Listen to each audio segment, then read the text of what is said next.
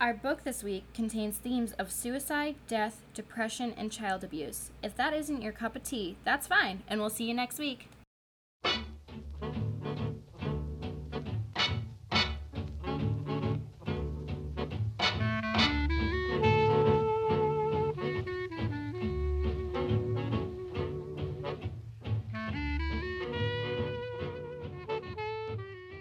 All right, we ready to go? We're ready to Let's go. do this thing. Right, welcome to Spilling Tea, the podcast where two friends sip tea and spill literature's dark history. I'm Jane, and I'm Mackenzie. and welcome. All right, our book this week. Are you excited, Mackenzie? I'm so excited. This I- is one of my favorite books. Love this book. It's part of my namesake. I'm soups excited. Wow, I hate myself for saying soups. Moving on, our book this week is Jane Eyre. Woo! By! Charlotte Bronte. by Charlotte Bronte, of course. So we're gonna deep dive into that puppy and see where it takes us. All right, are we ready for our tea pairing this We week? are ready for our tea pairing Yay! this week. I'm so excited. So every week we're gonna have a tea, and it's gonna be a tea that at least I think connects with the book in some way. I hope some of them are reaches. I I just pray that some of them are so bad. But moving on. All right. All so what do we got? So this week's tea is an English breakfast fair trade Assam tea that I bought from the Saratoga Tea and Honey Company. So whoa, yeah. that's a mouthful. It is. And Assam tea is a black tea, and it's actually named after the region of its production, which is Assam in India. And all tea that is Assam tea has to come from this one region. Wait, so it's an English breakfast tea from India? Most English teas are from India. England doesn't Okay. grow its own tea. We Well, all learned Come this. on, England, work on it. All right.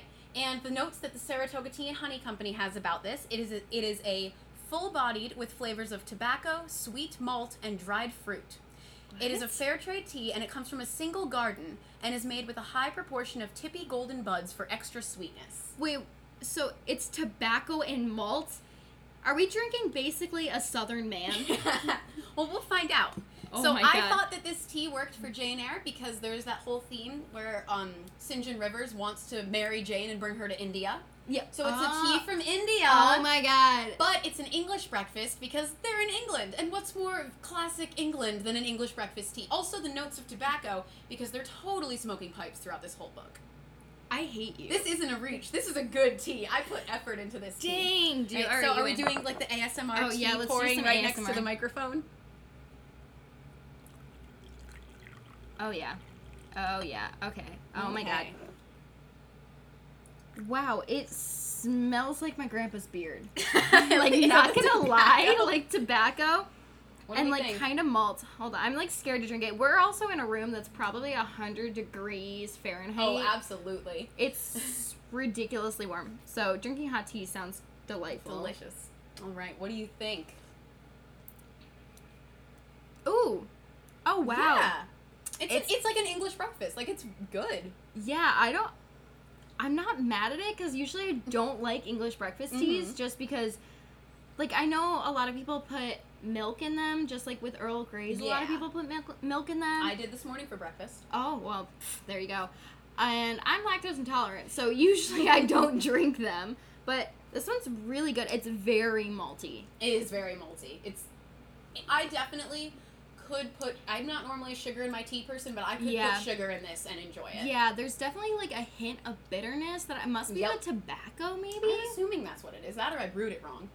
I, mm, that's possible. We're also in a dorm room, so we're trying, but we're not professionals by any mean. We're literally sitting on the floor We sure are, and our microphone was what twenty six dollars.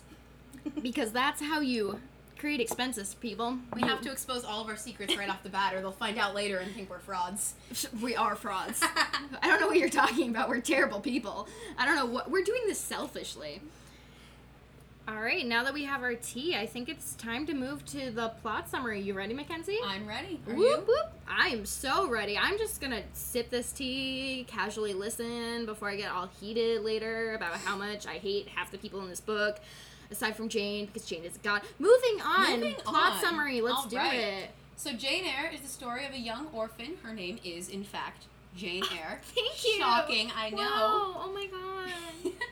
And she is being raised by Mrs. Reed, who is her really wealthy aunt and also her really mean aunt. What a bitch. She really is. There's a servant named Bessie while she while Jane is at um, Mrs. Reed's house that she encounters, who provides her with some of the few kindnesses that she really receives early on in life. yeah. Bessie tells her stories and she sings songs to her. Um, one day, as punishment for fighting with her cousin John Reed, Jane's aunt imprisons her in the Red Room, which is the room where her uncle Reed died. And well locked What? in there. Wait, yeah, seriously? Yeah. Wait, what kind of like? Hold on, isn't it like Miss Trunchbull or Trunk uh, from Matilda? Mrs. Reed is awful. She's Wow. like the meanest person. Wow, I hate her already. Yeah. Okay. But while she's locked in there, we have the first supernatural encounter in the book where Jane thinks that she sees her uncle's ghost. She screams and she faints. Oh, And me. when she wakes up, she finds herself in the care of Bessie, the kind servant who she, you know, been had interactions with earlier. yeah. And the kindly apothecary, Mr. Lloyd, who suggests to Mrs. Reed that Jane be sent away to boarding school. And Mrs. Reed concurs. Because that's a solution for every, you know, child that experiences Every experiences terrible trauma. Victorian child goes to boarding school. I We mean, all know. I also went to boarding school, but that's like a whole different thing. You don't have to call me out Maybe like you that. need to read this again and project yourself onto Jane. I already have. It's not a good time. Moving, Moving on. on. Once at the Lowood School, James finds that her life is kind of still terrible. The headmaster, Yeah, shocking, shocking change of events. headmaster is Mr. Brocklehurst, which is just the you know he's oh. gonna be a dick from that name. Brocklehurst. is- Brocklehurst. He sounds like a really bad sausage. Oh, stop! You're thinking of bratwurst. I mean, brocklewurst, bratwurst. Is there really that much of a Moving difference? on. Okay. Oh my god. Okay. he is cruel, hypocritical, and abusive. He preaches a doctrine of poverty and privation to the students while using the school's funds to provide his own wealthy and opulent lifestyle. Mm. At Lowood, Jane befriends a young girl named Helen Burns, who is um, strong and almost m- mater-like, and that I pronounced mater wrong. what do you mean you pronounced Mater I wrong? thought didn't. Is that how you pronounce? Is it martyr or mater? Martyr. I- I M A Y T. Oh yeah, martyr. We're leaving that in. It's martyr. It's Mater now. It's Mater. Oh, I hate myself. For that. I'm an English major too, guys. If you didn't know, like this is really shameful for me.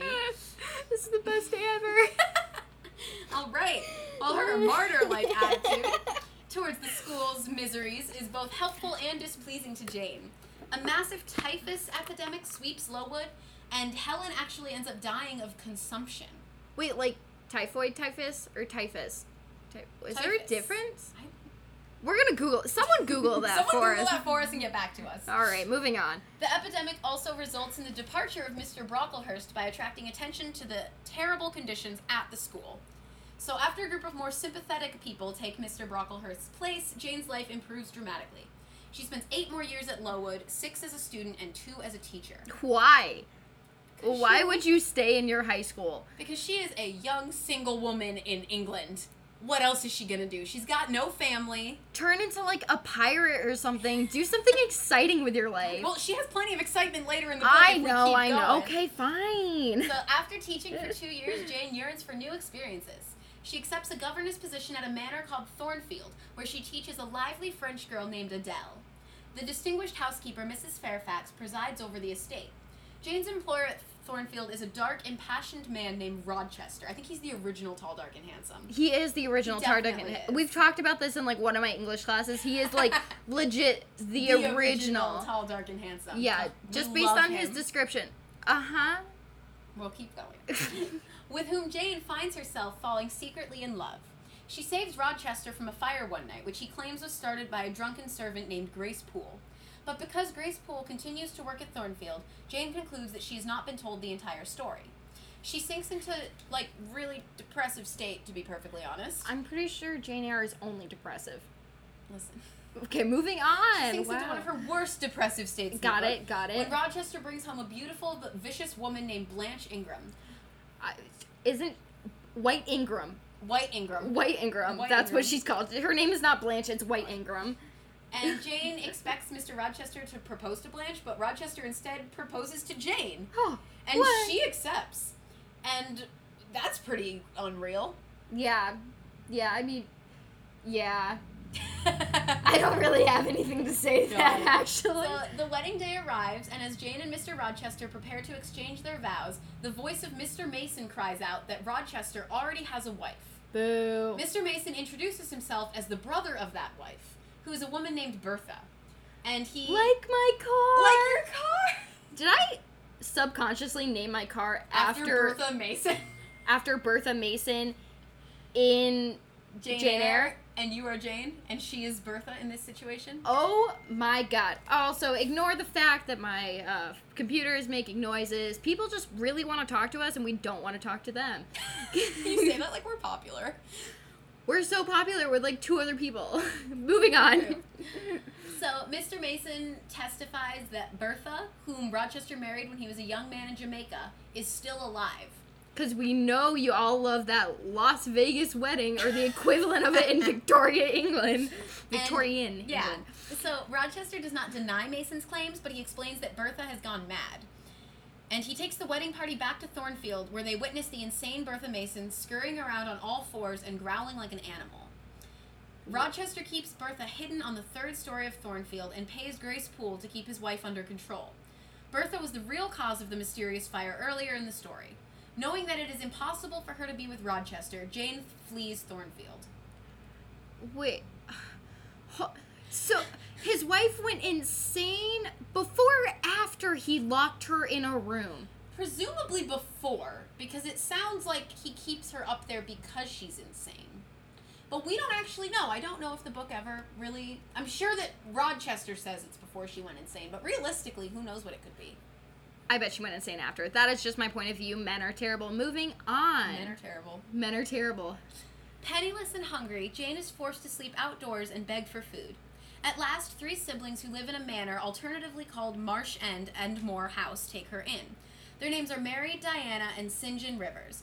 Which St. John is pronounced is not pronounced. It is spelled Saint John yeah, that in that the is book. that is literally one of the most St. John. worst, like the most the worst thing ever. annoying thing in the entire world. Like if your name is Saint John, just call yourself Saint Saint John. John. please. So yeah, but it's pronounced St. John. no, it's not. It's Saint John. He is Saint John from now on. if you say St. John one more time, you're getting kicked out of the room. Oh my god. It's my room too. Fine, I will sleep outside. Oh my god. and Jane quickly becomes friends with them. St. John is a clergyman, and he finds Jane a job teaching at a charity school in Morton. And he ends up surprising her one day by declaring that her uncle, John Eyre, has died and left her a large fortune, which is twenty thousand pounds, which is a pretty big deal. When Jane That's more than I have in my bank account. Big mood. when Jane asks how he received the news, he shocks her further by declaring that her uncle was also his uncle. Jane and the Riverses are cousins. Jane immediately decides to share her inheritance equally with her three newfound relatives. Never. Wow. what a sacrificial like. What is what is? She's a pretty good person. She's a good person, just sacrificing all that money. I would have literally bought a yacht and left the country. I don't know if there were yachts in Victorian England. There were pirate ships, and that was You're really into pirates right now. Do we need to read a pirate book next? yes. We can read Treasure Island. Ooh, moving on. All right. Sinjin decides to travel to India as a missionary, which is how we came about our yep, tea yep, I got it. Mm-hmm. And he urges Jane to accompany him as his wife. Boo! Never marry your cousin. Jane agrees to go to India, but refuses to marry her cousin because she does not love him. What a She's a feminist queen. what a feminist We queen. We love her. Yeah. John pressures her to re- pressures her to reconsider, and she nearly gives in. Boo. However, she realizes that she cannot abandon forever the man she truly loves when one night she hears Rochester's voice calling her name over the moors. True That's true love right there. Getting your name called across the moors, that's terrifying. Do you know what moors look like? sketchy, I know. It's so scary, and you just hear your name being called, even if it is like in the voice of your lover. How scared, how scared shitless would you be at 3 a.m. You just heard Mackenzie out your window, and you look out, and it's just like foggy shadows and tall grass. Well, that's not what Jane thought because she immediately hurried back to Thornfield Oh yeah, because getting your name called at 3 a.m. is so sexy, it's so hot. and she finds that Thornfield has been burned to the ground by Bertha Mason, who lost her life in the fire. What a queen! Bertha? I I stand Bertha. Moving on. Rochester saved the servants, but lost his eyesight and one of his hands. How do you lose a hand in the fire? No, like really think about It this. probably got really badly burned and he had to have it amputated or something. Were amputations successful in Victorian England? Yeah, they had successful amputations during like the Revolutionary War. Was the Revolutionary War before or after Victoria England? Before. Oh my god. I was like good at history, guys, but only like ancient world history. I'm really bad at everything gracious. else. All right. Well, after he loses his eyesight and one of his hands, Yeah, sure. Jane travels on to Rochester's new residence, Ferndean, because that's his name. I almost read his Ferndi? Mamma Mia has been a big force in my life right now, Oh, and I good almost God. read that as Fernando. Fernando. it's Fernando now. Fernando. Fernando. And St. John. Fernando and St. John. There we go. And he, Rochester and Jane lived there with two servants named John and Mary. I said St. John. I meant Rochester and Jane. At Fernando, Ferndean, Rochester and Jane rebuild their relationship and soon marry. At the end of her story, Jane writes that she has been married for 10 blissful years and that she and Rochester enjoy perfect equality in their life together. She says that after two years of blindness, Rochester regained sight in one eye and was able to behold their first son at his birth. I. That's just kind of weird. Like, I know it's sweet, but it's also just kind of creepy. Like, if you guys have ever read it, the way that it's worded is super weird and just kind of disturbing. Yep. And, like, I get that it's a big moment to be able to see your son for the first time. Like, I'm not. It's si- written in a really weird But way. like the way that Charlotte Bronte writes it for Rochester in Jane Eyre, it's written written in such a weird way that it's like uncomfortable to read. Oh yeah. I will say the fact that her and Rochester enjoy perfect equality in their marriage is really nice to hear. Like I love that. Go Charlotte Bronte. But how much is perfect equality? It's to Jane, and she has that whole quote about like I am a bird and no net ensnares me. Like, all right, all right. agent with independent will. Yeah, I give you that. like She's- that, yeah. She's pretty feminist for her day. Yeah, but so many people hate her. So many people hate her because she is problematic in other ways. Mhm. But she is a feminist queen at the same time. Yeah, I, I do love Jane Eyre. Like I can't be mad at her because um because like she is part of my namesake and like She's important to me. she's a strong woman. She really she's is. a We love her. strong badass woman like all right, so that's the end of the plot summary, right? Yup, that's the whole book. All right. Do you have anything about the author? Yeah. So Charlotte Bronte had a really funky life. Oh, really? Oh, really? She was the eldest of the three Bronte sisters who survived into adulthood. And she actually, when she was born, was the third of six children, but both of her older sisters died of typhus while they were at a boarding school. And that boarding school actually inspired Lowood when she was writing oh Jane Oh Eyre. my god! Wait, because the friend was named Helen, right? The Yes. f- friend who died. Yeah. Helen Burns Of typhus, right? of typhus. Oh wow, wow, wow, wow! That's that's really depressing, actually. oh my goodness. Yup. Oh wow. Oh, poor Charlotte. Wait, how many sisters were there? Five There were she was the third of six children. of six children. So three died. Three of them died. Three died. So the only ones who survived into adulthood were Charlotte and then Emily and then Anne. Wow. And all of them write pretty dark All of stuff. them write really Alright, dark yeah, that books. Makes, that makes They a all of had that life. Yeah, I mean, she was Oh my also goodness. only five years old when her mother died. Oh So shit. when she's writing about, I mean, she had a father obviously, but when she's writing about orphans and that lack of like a motherly figure, I mean, Oh. that's oh, from her own life. Oh, that's really sad. Yeah, but on a happier note, I guess she'd been writing poetry and stories since she was really young. Like that was always something that she was really passionate about. Her boarding school report cards described her abilities as altogether clever for her age, but knows nothing systematically, which is. me. And she also so. I don't know if I would say that she based Jane Eyre on herself, but she also did work as a teacher and a governess, but she disliked it. She wrote, I will only ask you to imagine the miseries of, a- of a reserved wretch like me, thrown at once into the midst of a large family, having the charge give me a set of pampered, spoiled, and turbulent children, whom I was expected to constantly to amuse as well as instruct. Huh. So she just really fucking hated her She job. really did. She also her book got rejected a lot. No. Like a lot. Really? Yeah, she got a lot of rejections. She had when she was 20, she sent the English poet laureate Robert Southey some of her best poems, and he wrote back telling her that she obviously had a good deal of talent and a gift with words, but that she should give up writing because literature cannot be the business of a woman's life and it Oh. ought not to be. The more Oh. she is engaged in her proper duties, the less leisure she will have for it, even as an accomplishment and a recreation. Proper duties like birthing children and all that bullshit. All that bullshit. God damn it. She also, when she did publish Jane Eyre, she used the male pseudonym Currer Bell. Cur- Currer. It's spelled C U R R E R. Currer. I'm assuming that's how it's pronounced. Courier.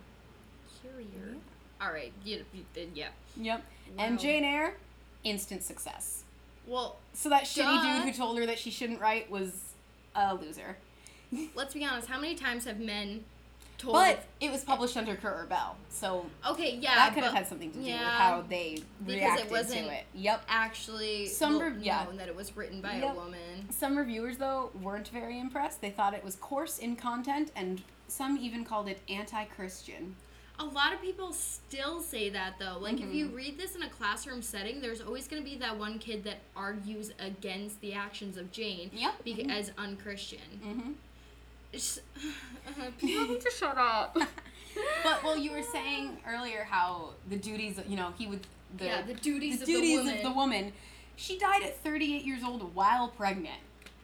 no. Yeah, she in 1854 she married a clergyman named Arthur Bell Nicholls and got pregnant almost immediately. But she had um, really bad bouts of nausea and vomiting, which led to her to become severely dehydrated and malnourished. And she died on March 31st, 1855. And we don't know for sure, but theories include um, this is a medical term, so bear with me. Hyperemesis gravidarum, based on her symptoms, or it could have been typhus. And her father, Patrick Bronte, survived his wife and all six of his children. Oh, that must have been so hard. Like, no parent wants to survive their kid, No. especially like their kid that is carrying their grandkid. Oh, that's so sad, Mhm. Man. But if you are a really zealous Bronte fan, you can travel to her home in England, and that's What? actually where Emily and Anne lived as well. So you can go to the Bronte Society's Bronte Parsonage Museum in Haworth. Haworth? how? Ha- H A W O R T H. If you want to look it up, feel free. And it has a collection of early manuscripts and letters, and the museum invites bookworms to see where the Bronte family lived and wrote. And died. Perhaps. so yeah, that's a sort of a short rundown on Charlotte Bronte's life. It wasn't Wow. Yeah. that great. You can see why she writes some darker themes in her books. Oh, that's so sad. Poor Charlotte. Like, she's just, she's just trying to get through life, man. She just wants to write some poetry, you know. Don't we all? Yeah. All right, now that we've got that, the most depressing author bio in the entire world, we're gonna get even more depressing uh, by talking about the main theme. Um, oh boy. so for Jane Eyre, uh, well, I chose the theme of need to belong Mhm. because Jane has a really difficult time as like an orphan in her aunt's family. Like her aunt doesn't take her in. It's very much like a Harry Potter situation. Yep. Um, just to make a really poor pop culture reference. Um, Harry Potter is classic lit at this point. oh, is that so sad? Oh, no, it's good. Eh, I mean, that's what I would think. I don't think it actually counts as classic lit, but in my English major heart, it does. All right. So, but like she's an orphan. She doesn't really belong even with the schoolgirls at like Lowood. Lowood. Mhm. And then even as like a governess, she doesn't really belong with the rest of the staff and everything. So I sort of worked off of that, and basically what I did is I Googled need to belong, and a giant Wikipedia article popped up. So here we go. Um, belongingness is the human emotional need to be a part of an accepted group. Okay. So that's like whether that's like a class, social class, like um, things like that.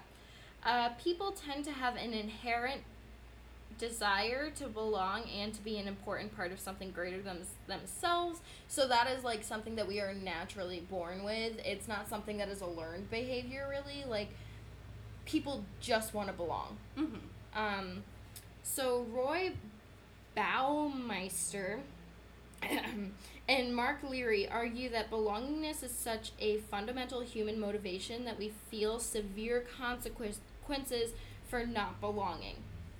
Um, Abraham Maslow, so this is the guy with the pyramid and things. Yes, the hierarchy of needs. Yeah, I took a hierarchy of- psychology class once. Can you tell? No. you were in my class. No. Uh, So Maslow says that the need to belong was a major source of human motivation, and it's one of the five human needs in his hierarchy of needs. The others being uh, physiological needs such as food, water, shelter, um, safety, so shelter, Mhm. uh, self esteem, and self actualization. All human beings need. Oh, going back to Roy Baumeister. Sorry, my notes are all over the place because I did this at 3 a.m. one night when I was sad, which was a bad idea. Oh, why is this how this podcast was born? Yes. Um, Roy Baumeister also says that all human beings need a certain minimum quantity of regular, satisfying social interactions in order to not feel the consequences of, like, not belonging. I didn't realize that that was like scientifically proven. yeah, isn't I mean, some people- Well, not um, like not like- psychology really isn't scientifically proven Yeah. necessarily, but it's something that's tested. It's a theory. Yeah. And if you really think about it, like if you have those days where you only interact with people maybe like three or four times a day, Mhm. you feel differently than when you spend all day with a group of friends, right? Yes, as we have done. Yeah, for the past couple of days. Um, so going into more of the consequences and other things regarding this, the inability to meet this need results in um, loneliness, mental distress, and a strong desire to form new relationships. So reaching out to people. Um, this sort of comes back to like how Jane literally tries to form relationships with literally everyone, Mhm. and then all of her f- people just keep dying or leaving her or being terrible people Or being secretly married. or being secretly married. Um, Wanting to actually marry her and bring her to India. yes. So many of the human needs that have been documented um, that are driven by the need to belong are the needs for power, intimacy, approval, achievement, and affiliation. So all of those are pushed forward by people feeling like they have to belong. Uh, human culture is compelled and conditioned by pressure to belong. So we see, sort of in this, we see cultural events take place that are based around group activity. Like Fourth of July Mhm. is like one of those things where, even though like a lot of people don't agree, like living in America, don't necessarily like America. Oh, yes. Fourth of July comes around and there's this You go watch the fireworks. You watch the fireworks. You wear your red, white, and blue, Mhm. and you eat that really, really weird trifle cake. You eat those deep fried Oreos. You eat those deep fried Oreos and your hot dogs and hamburgers, unless you're vegetarian. Um, but so sort of all these like events that we see in Mhm. culture or religion that like would that be like Christmas would be one of them or Yeah. even non-Christians it's become so popularized that non-Christians even kind of celebrate a version of Christmas. yeah, because it's just sort of like Like a fun winter holiday, you give gifts, you see family. yeah, and it's sort of Mhm. one of those things where it's like this is so apparent Mm-hmm. um oh not a parent parent's not the best word but like it's such a large event that happens it's such a large thing that happens like you want to be a part of it and that's just human nature uh, the need to belong and, f- and form attachments is universal among humans um, which counters the freudian argument that sexuality and aggression are the major driving psychological forces because this says that the need bel- to belong is and in my notes i literally have fuck freud I literally was just gonna say, can we take a break to say fuck Freud? because i hate freud so much Doesn't everyone in the psychology field today like hate Freud? Eh, for the most part um, humans are naturally driven toward establishing and sustaining relationships and belongingness so aggression and sexuality are not the major components. Like if you think about relationships that you have, they're not aggressive relationships. They're not sexual relationships. Like those two things can't explain friendships a lot of time. Mm-hmm. So, all right, let's deep dive into a couple theories for the need to belong. There's the sorry, I have like 10 pages of notes. So, we're going we're going for it. There's the theory of evolution. Belonging to a group was essential for survival. Um, it allowed tribe members to share the workload and protect each other. Each member plays an important role in the group, so they protect each other. So this goes back to like Mesopotamian times. You have Mhm. the hunters and gatherers. Everyone is essential to the group, thus you must protect everyone in the group. Kind of get what I'm saying? Mm-hmm. I sure do. And in Western society, even though people are not in tribes, you like there's a tendency to still protect and have desire to belong in social groups. So with your friend group, a lot of times people will, you know, protect their friends at all costs, Yeah. and that is what psychologists believe is from evolution. So this need to Mhm. belong is driven from those ancient tribes of like not even Mesopotamia, but like further back Yeah. with like you know Cave early people. Homo sapiens, yeah, cave people. it's not Um, an anthropology podcast. We can call them cave people. so there's also the theory of self-presentation. Um, this one's pretty interesting. To be accepted, individuals may conceal or convey certain parts of their personality. Um, so they, which is also referred to as impression management. Um, in this, they tend to, if they have an undesirable quality with their personality, if it's like some bit of selfishness, um, humans have an innate sort of mentality to hide, to conceal that in order to be accepted by the group. Mm-hmm. Um, a conscious and unconscious goal goal directed action done to influ- influence audiences to perceive the actor, aka the one who is doing impression management, as someone who belongs. So if someone's got like a really weird, I don't. I don't know. Uh, I'm gonna take a really extreme example. If someone has like a really weird foot fetish, they're not gonna like just come out with a brand new group of friends and be like, "Hey, I have this really weird foot fetish." I would hope not. I mean, Are you trying to tell me something? No, I couldn't think of anything else. I was trying to think of a more tame example, it wasn't happening. Um, so like, if you're with a brand new group of friends, you're not gonna be like, "Hey, I've got this really weird foot fetish, but it's totally cool." Like, you're just not gonna. You're do not that. gonna do that. Yeah, you wait till you're like more comfortable with them, and even then, hopefully, you, You still, still- don't tell them because I don't need to know that. oh my god. Right, so those are like a couple of the ba- like larger theories Mhm. with um like either why we have this need to belong or how this is presented in society. Um, not belonging has severe consequences. These are pretty dark.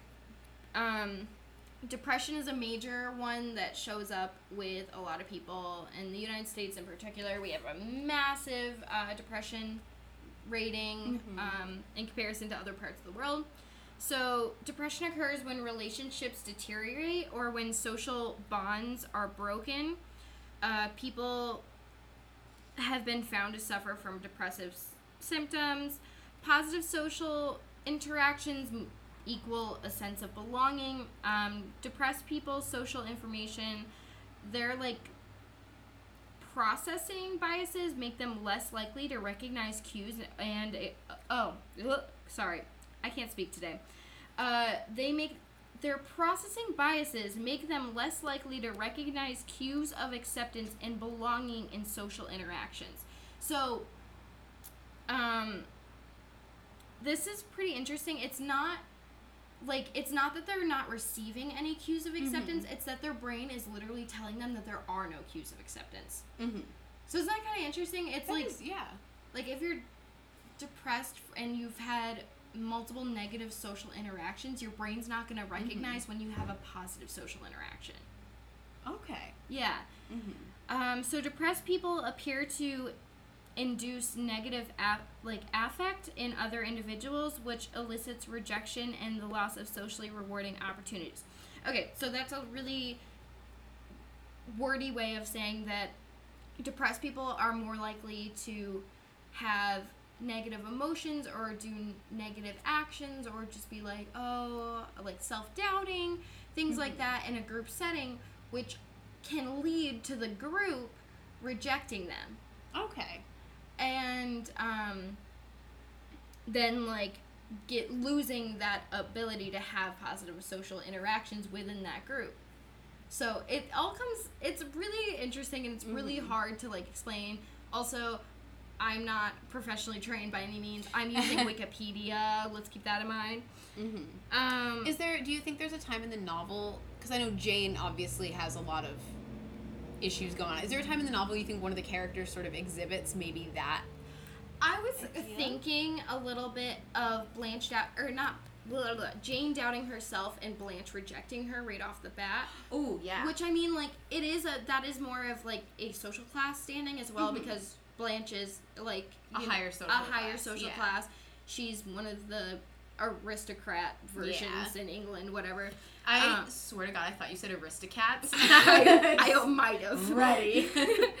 um, where like Jane is a governess, but at the Yeah. same time, Jane doubts her so, herself so much in the presence of Blanche that Mhm. most likely she created a negative yeah. affect that then caused Blanche to reject her even more than Mhm. if she was just a regular governess. That's what I was thinking. Then again, that's not really proven necessarily, Yeah. but yeah. Uh, depressed people are also more likely to pay attention to no- negative social interactions. So Mhm. if any small thing, like for instance, if someone is at a coffee shop and the person working in the cash register gets um, just frustrated, like they're having a difficult time with the bills, a depressed person would make would think that it's because of them ordering coffee, Mm-hmm. which could cause them to never go back to that coffee shop again Mm-hmm. it all spirals down and connects to each other. Um, so getting even more sad, um, suicide, or suicide is also a big thing that connects to a lack of belonging. Um, studies indicate that low belonging, acquired ability to self-injure, and burdensome burdensomeness are associated with suicidal behaviors. So this is the more extreme consequences of not belonging within a group. Which is what we see with Bertha Mason ultimately. Yeah, because if you think about it, we are not sure if Rochester put her in that room before she went insane Yeah. or she became insane after. Um, all we know is that it got so extreme that she ended up killing Mhm. herself, which is really scary to think about. That it's just because of this one innate thing that we Mhm. all need, uh, that every human needs in the world, and it, people are just mean.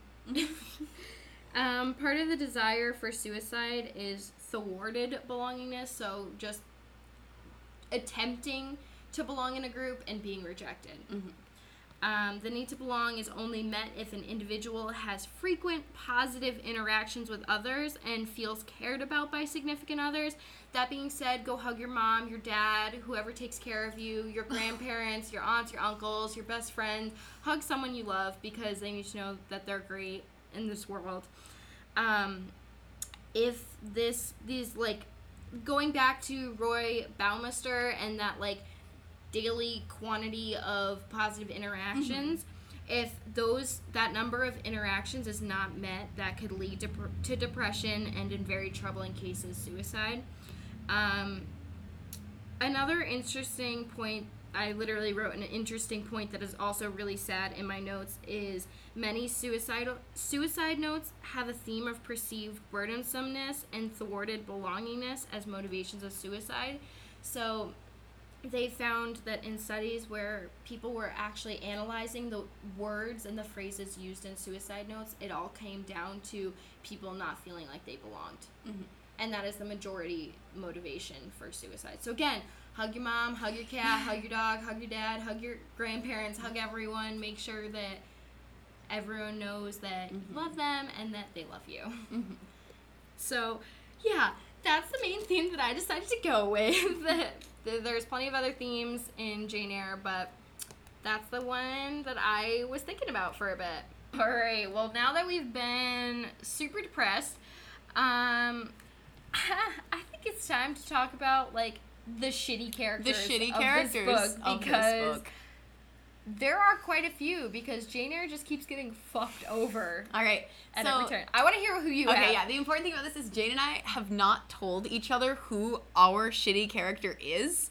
Yeah. So like we might both just be Ranting ragging on the the same person, person. or I might pick someone who she thinks is a good person, and she might pick someone who I think is a like bad person. Like we don't know what could happen. Wait, wouldn't it be the other way? Is I pick someone who I hate and you're like, but I love him. Yeah, that might happen. All right. All right. Who So- wants to go first? I want you to go first. All right. I want to hear who so have. I think that the shitty character is I think. John Rivers. Okay, I also had St. I- Rivers I- as one of my people. I picked okay. three. Oh my god, I just had him. I just think he's so. I mean, he really. He's very. He's very like hard-hearted. He's just very cold. Like he's. I was not a fan of him. He Jane often describes him in terms that basically make it seem like he's not human. She says that he is no longer flesh but marble, and he, she thinks that his heart seems to be made of stone or metal, and his like really zealous Christianity doesn't seem to offer him serenity or solace. Like he's just he just doesn't seem like he's into what he's doing. He doesn't seem like he's getting any enjoyment out of life. Yep. And he gives Jane no warning and he's like, marry me and come to India. Like I I really was really I did not like that. I was like, she does not I get that it might Yeah. not be as socially acceptable, but if he's like in the clergy, he can say, I'm bringing, you know, people in my church along with me. It, I don't think that it would It necessarily doesn't have to be. it doesn't his have to be wife. his wife. Like he's not limited to only travel with his wife, especially because like they are cousins. He could be like, "This is like my cousin. Like we're traveling together as family." She's becoming a nun She's becoming a, like yeah. He could bullshit something because she was so ready to go to India and like actually help people, and he literally was like, "No, you can't come and help Didn't he people also at one unless you marry me." Didn't at one point he also say like, "Well, God says you should, so you Yeah, he was like, me." "God said you should marry me," He- and she was like, "The reason uh, I have issues with religion, like characters he like with that- characters like that? Yeah, characters like that that um take their religious like zealous to an extreme to a point where Mhm. you're like, but it's not about the religion; it's about you, abusing the yeah, religion and you to get what using you it as an which is kind of feels like what he does because his sermons are aren't really great either. He's just kind of Yeah. he doesn't seem into anything. He, I don't know. 'Cause- I have issues with St. John Rivers. Because doesn't like Jane do a better job with the school than he does anyway? yeah, he literally does. She does so much better than he does. oh, it's absurd. God.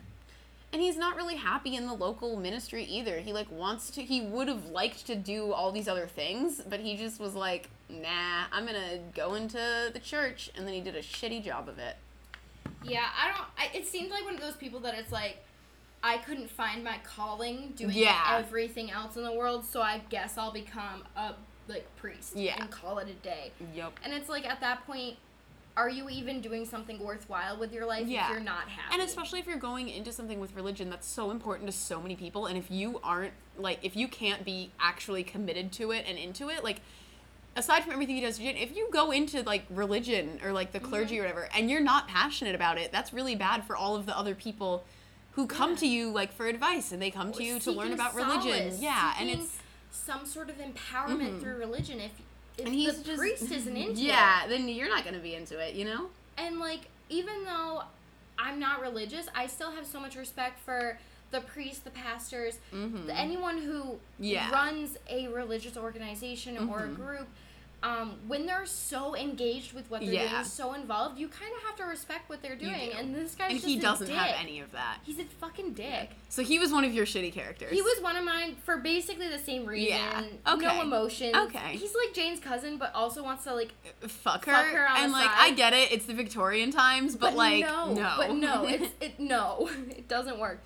I also had Mr. Brocklehurst. Oh, I forgot about. He would have been. I feel like he was almost like He's so close he's to so St. close. To, yeah, I feel like I just kind of forgot about him because he like just kind of pieced out. We're saying St. John, we mean St. John. It's pronounced St. St. John. St. John. It's pronounced St. John.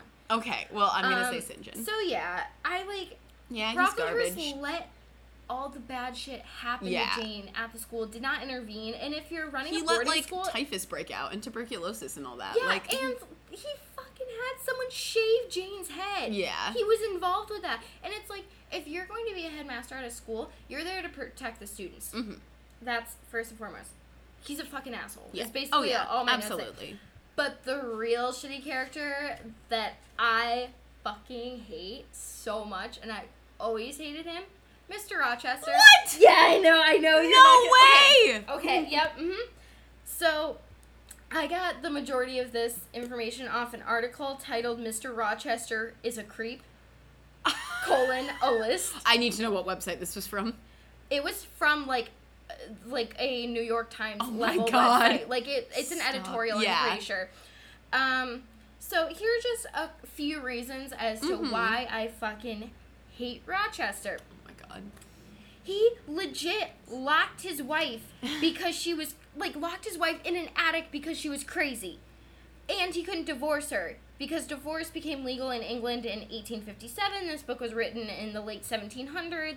So It Yeah. should take place in the late 1700s. it was written in early 1810s. Yeah. So it's around the same time that it was being written. So divorce still mm-hmm. wasn't legal, so it's understandable that he couldn't divorce her. But at the same time, if you have a feeling that your wife is going to mm-hmm. be crazy and you legally cannot get out of it, maybe don't fucking marry her in Jamaica on a spur of the moment trip. I guess you're just right. a thought, Rochester. Maybe you just don't marry someone. Mm. Because didn't they like not really know each other?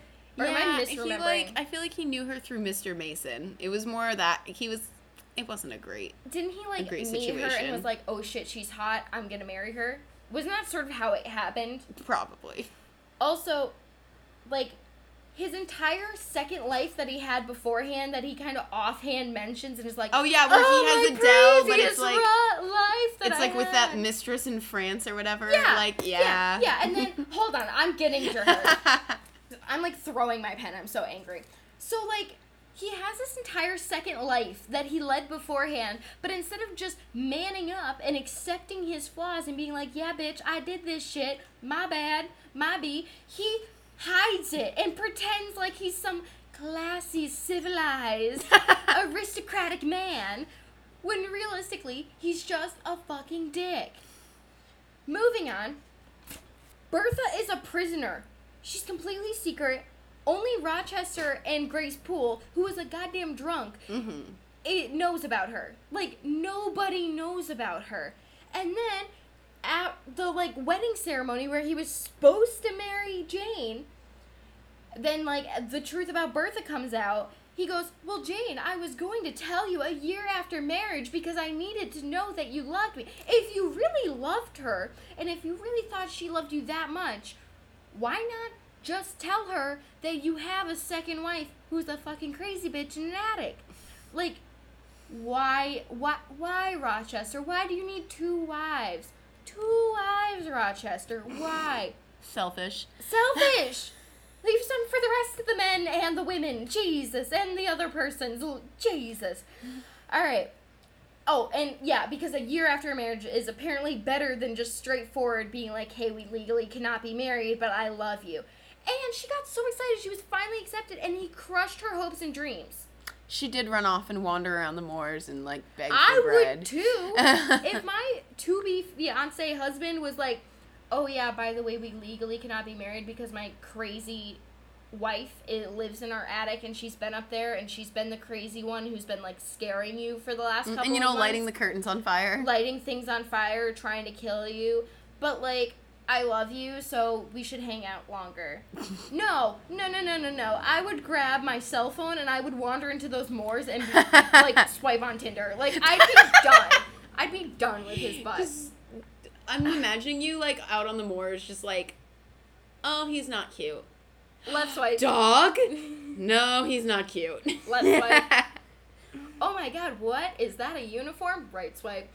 So Okay, there's that. Also, he refers to like his suffering all the time and how he's like this for like brooding a man. Everything. Tall, dark, and handsome. His tall, dark, and handsome. He's a brooding dude. Like I think it's brooding. brooding.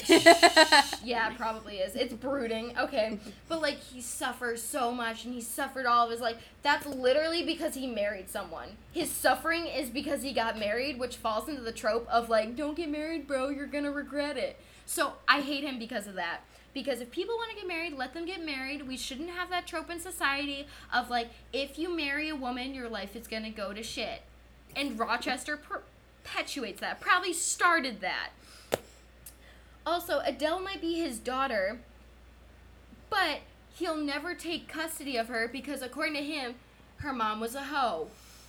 Which isn't her fault. Which isn't her fault, and he's okay paying for her, but like, he'll never be her dad. Which, so stupid.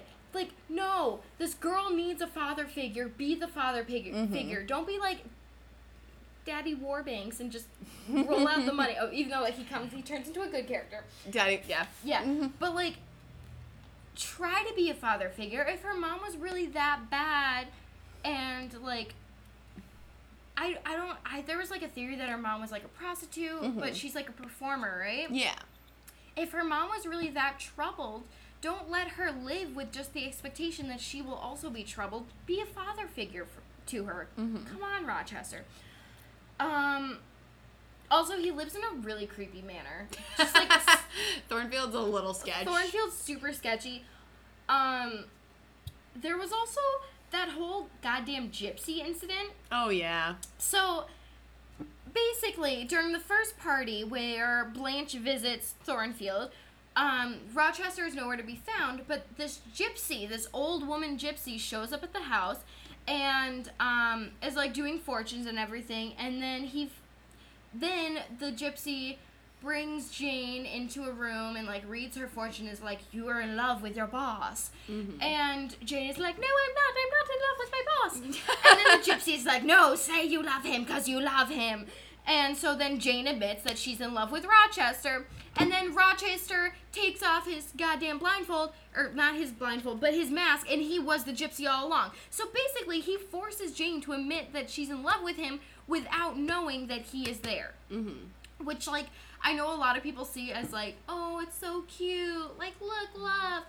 That is creepy. Who dresses as an old woman to get your like to be bride to admit that you're that she's in love with you? Not gonna lie, I totally forgot about that part of the book. It's so creepy. And if you look at if like if you read it, it exactly what happens, it's even more dark and twisted. Um so yeah, also the fact that he dressed as an old woman gypsy, like I have so many questions. On its in and on top of that, after like all those years of Jane being away and when she finally comes back to Thornfield, he is wearing her necklace. He's been wearing her necklace for years. You know what he could also be wearing?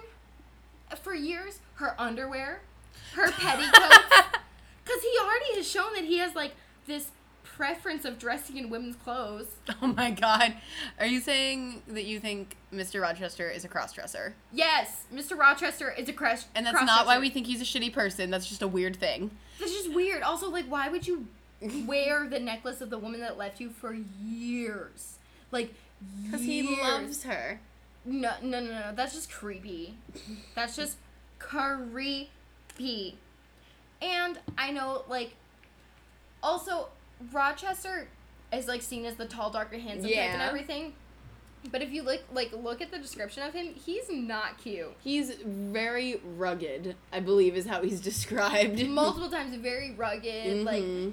everything like that, and like he doesn't have a hand. So That's at the end of the book, and that's not his fault. Isn't it kind of his fault because he locked his wife I in mean, an attic? yeah, but it's not like he could control not having a hand. I don't right. think that's why All we right. hate him. Well, I will forever hate Rochester, and that's the end of okay. that. I mean, I don't love him, but I don't think he's one of the like worst characters. well, no, Jane aunt, Jane's aunt is pretty terrible. Oh, neither of us brought up her. yeah, she's pretty I didn't really want to deep dive She's into pretty that. bad. Because she's like also not in a huge portion of the book. She yeah, she's just at the very Jane beginning. Away. Mhm. Um. So yeah, there's that. But I don't know. I just will forever hate Rochester. I mean, I think that's fair. Sorry, not sorry. You got any more? Anything else you want to input in? I think that's it. Are we- my main my main bad boy was St. John Rivers. All right. Well, thanks so much for listening to Spilling Tea. The tea is spilt and the covers are closed. See you next week.